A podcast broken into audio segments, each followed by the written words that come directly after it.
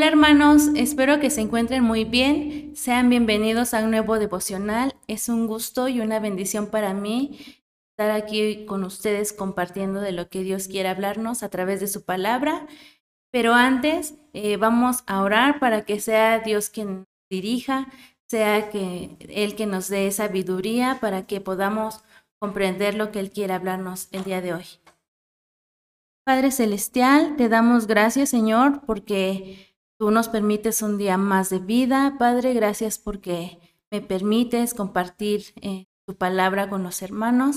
Te ruego, mi Dios, que tú derrames sabiduría, Padre, y entendimiento para que podamos comprender lo que tú quieres hablarnos el día de hoy. Te damos muchas gracias en el nombre de nuestro amado Señor Jesús. Amén. Y bien, hermanos, el título del devocional del día de hoy es Cuidado, no se dejen engañar. Y si ustedes siguen la lectura bíblica, eh, saben que el día de hoy nos corresponde a segunda de Pedro dos, uno al veintidós. Pero yo me voy a enfocar en ciertos versículos. Por favor, si tienen su, man- su Biblia a la mano, eh, lean conmigo eh, segunda de Pedro dos, del uno al tres. Y, y dice así. Pero hubo también falsos profetas entre el pueblo, como habrá entre vosotros falsos maestros, que introducirán encubiertamente herejías destructoras, y aún negarán al Señor que los rescató, atrayendo sobre sí mismos destrucción repentina. Y muchos seguirán sus disoluciones, por causa de los cuales el camino de la verdad será blasfemado. Y por avaricia harán mercadería de vosotros con palabras fingidas. Sobre los tales, ya de largo tiempo, la condenación no se tarda y su perdición no se duerme. Y bien, eh, en estos versículos podemos observar cómo Dios nos habla a través de Pedro, en donde nos intenta advertir que se levantarán falsos profetas entre nosotros. Es decir, habrá quienes se nombren cristianos e inclusive ocupen el nombre de Dios para introducir falsas enseñanzas entre la congregación. Esas personas harán que mucha gente les siga, sobre todo aquellas personas que no se encuentren firmes en la fe. Estos falsos maestros y profetas lo único que buscan es enriquecerse. Les prometen a, a los congregantes que si ellos donan cierta cantidad de dinero, eh, Dios se los va a multiplicar.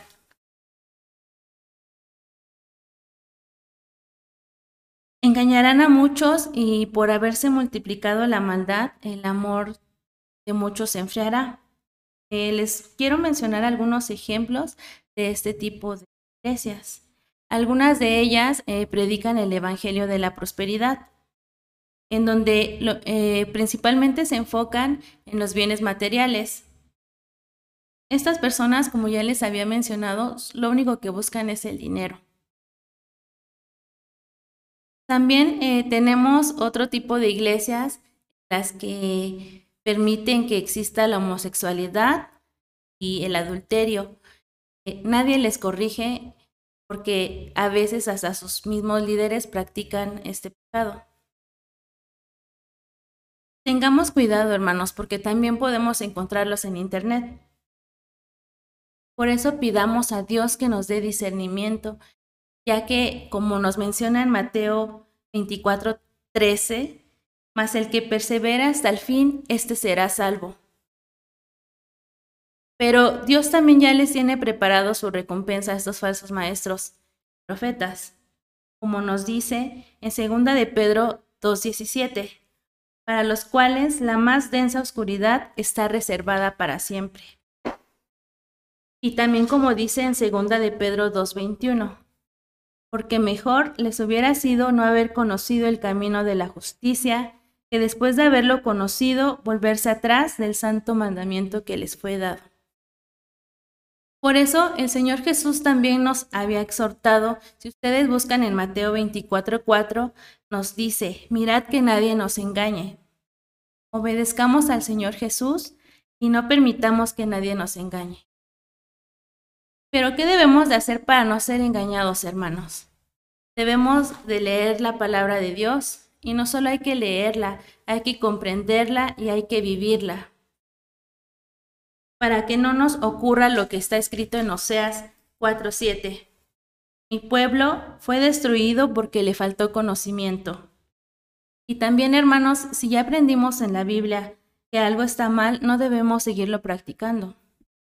Si está en nuestras manos exhortar a otros, hagámoslo, no, dejamos, no dejemos que nadie se pierda, vuelva atrás, para que no les ocurra como dice en segunda de Pedro dos veintidós. Pero les ha acontecido lo del verdadero proverbio. El perro vuelve a su vómito y la puerca lavada a revolcarse en el cieno. Hermanos, si Dios ya nos rescató de la inmundicia, no volvamos de nuevo a ella, no ensuciemos nuestras vestiduras. Él nos rescató y dio su vida por nosotros. Nosotros merecemos la muerte a causa de nuestro pecado, como está escrito en Romanos seis veintitrés. Que la paga del pecado es muerte, mientras que la dádiva de Dios es vida eterna en Cristo Jesús, nuestro Señor. Mantengámonos firmes en el Señor, hermanos, para que podamos decir como está escrito en segunda de Timoteo cuatro siete. He peleado la buena batalla, he acabado la carrera, he guardado la fe. Y también, hermanos, demos gracias a Dios porque en nuestra iglesia Bethesda eh, se maneja la sana doctrina y porque Dios puso en el corazón de nuestros pastores, digamos, la lectura bíblica de manera conjunta para que podamos aprender juntos, ya que de esta manera no será fácil que nadie nos engañe. Busquemos pasar más tiempo con Dios, hermanos, y tener esa comunión con Él. Escojamos la buena parte igual que María. Eh, ahora eh, hay, eh, me gustaría hacer una oración para despedirnos.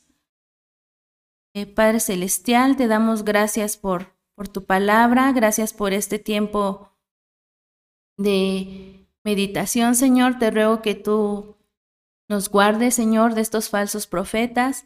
Gracias te doy, mi Dios, por la vida de mis pastores. Te doy gracias, Señor, por la iglesia, por cada miembro, Padre. Tú, te ruego que tú les guíes, que tú les bendigas, Padre, y que sigas derramando de tu sabiduría en nosotros.